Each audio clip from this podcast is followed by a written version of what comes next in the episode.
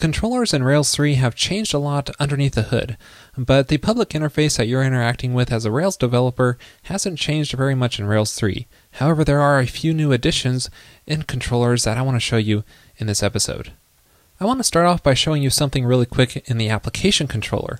Uh, in a Rails 2 application, you probably have a line that looks like this, where you're filtering the parameter uh, so that it doesn't show up in plain text inside of a log. In this case, we're just filtering the password. And uh, in Rails 3, this method has been deprecated, so we'll just remove it here. Instead, we now need to define this inside the new application file in the config directory. Now, if we just scroll down to the bottom of this file, you can see there's this line here for adding filter parameters. And this line is actually automatically added in new Rails 3 applications. So it's really nice because it's easy to forget to filter that password parameter. But of course, you'll want to add any other password or any other sensitive um, information into this as well so they don't show up in the log, such as credit card numbers. Next, let's move on to an actual controller, and I want to show you a few cool things you could do here in Rails 3. Uh, notice down in the create action here we have a redirect to clause, and the neat thing about this is you can now specify uh, the flash message inline in the redirect to message. So instead of here, you could just specify this as a second parameter to redirect to. Just say notice, and then pass in your flash message. So either notice or alert will work here. If you want something else, you'll have to have to actually nest it inside another flash hash. But normally you just want notice, so we'll just do that here.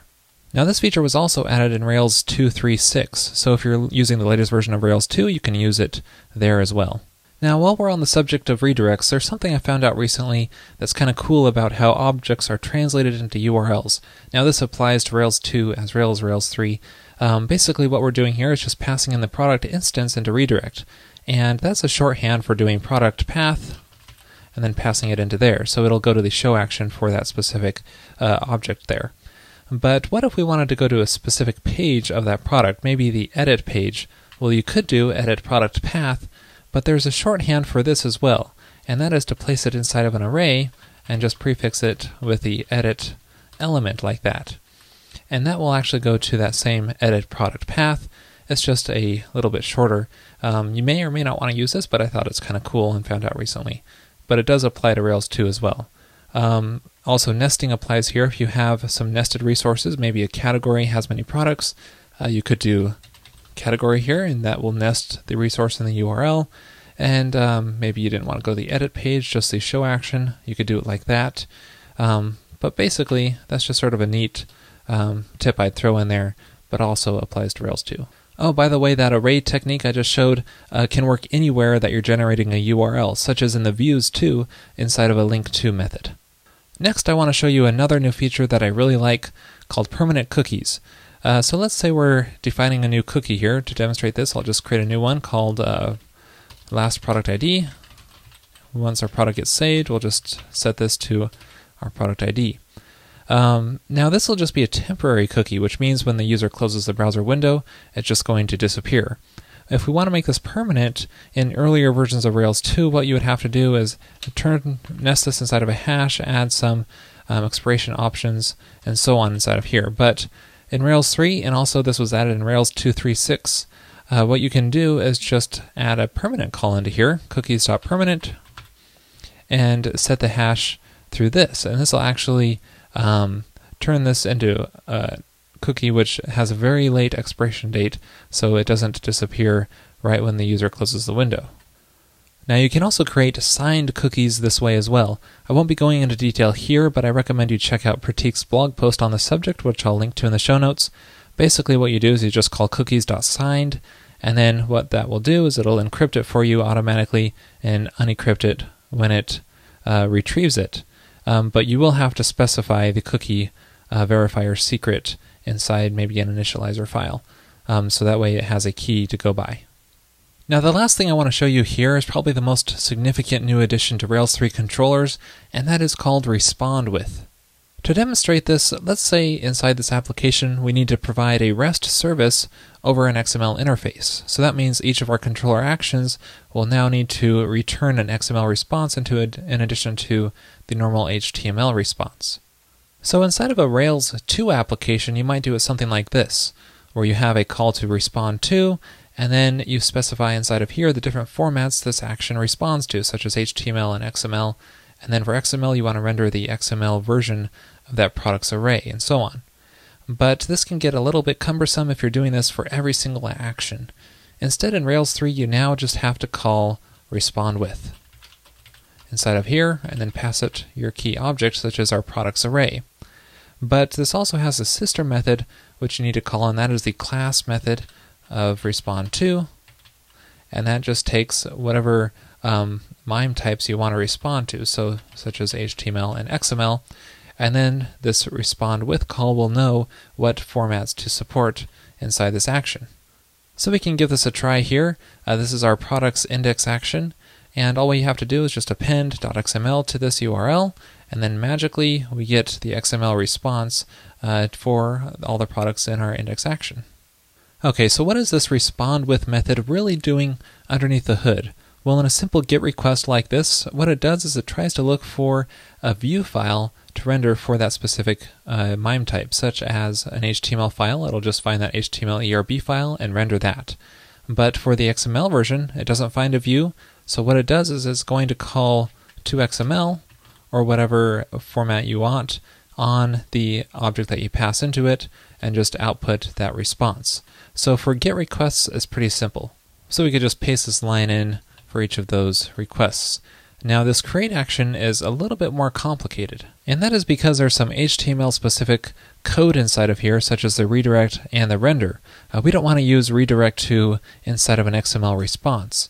So to get around this, actually you just remove the HTML specific parts of your request, such as this. We'll just go back to a normal flash message here, and we'll just remove the render call entirely and just add our respond with method because respond with will actually handle those defaults for us of redirecting and rendering um, whether or not that given object that we pass in here again product uh, is has any errors and actually, we do need to fix this up here so that we're just passing in the normal product, single product instance. So we can now add this respond with method to every other action. Again, we just want to remove the HTML specific code. And there we go. Now, for the most part, this should work. Okay, this respond with method can be a little bit confusing, so here's a summary. On a GET request, what it does is it first looks for a view that responds to that specific format. It renders it. If there's no view, it'll call to or XML or whatever format you want on the object you pass into here. On any other kind of request, what it first does is it checks if that object you passed into there has any errors. If it does, it's going to render the appropriate view. For create, it's going to be the new action. For update, it's going to be the um, edit action, and so on. And if it doesn't have any errors, it's going to redirect to that specific object. So in this case, once it's done being created, it'll redirect to the show page for that product. Okay, really quickly here, we can try this out instead of our application. We can edit to make sure that still works. We can edit our products. We can even destroy them. And the redirecting all happens properly, which is somewhat surprising in the destroy action because it's trying to redirect to that specific object, but I assume because it's destroyed, it automatically knows that there's no ID, so it redirects to the index action. Either way, it works great. The respond with method is pretty customizable as well. So, well, let's say we want to change the location that this update action gets redirected to when it successfully saves the product. What we can do is pass in a location option and then say uh, product's URL, and that way it'll go to the index action instead of that specific product. And we could try this out by editing this product here, and then it takes us back to our index action. Now you can also override specific formats by passing in a block to this method, just like you would with respond to. So let's say uh, for our XML response, we want to say, um, let's just render some text.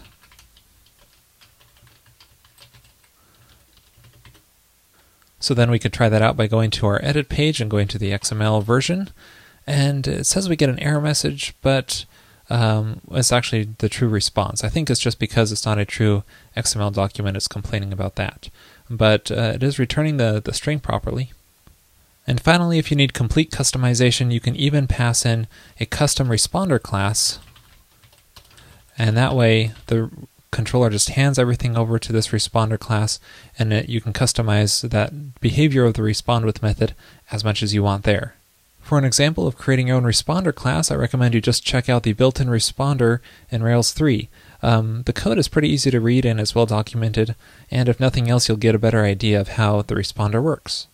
Well, that's it for this episode. As you can see, Respond With is a really convenient way to handle multiple formats. Uh, but if you see yourself customizing it too much, you might just want to move everything inline and don't use Respond With. Alternatively, if you have a lot of duplication, you can uh, just create your own custom responder class like I showed you.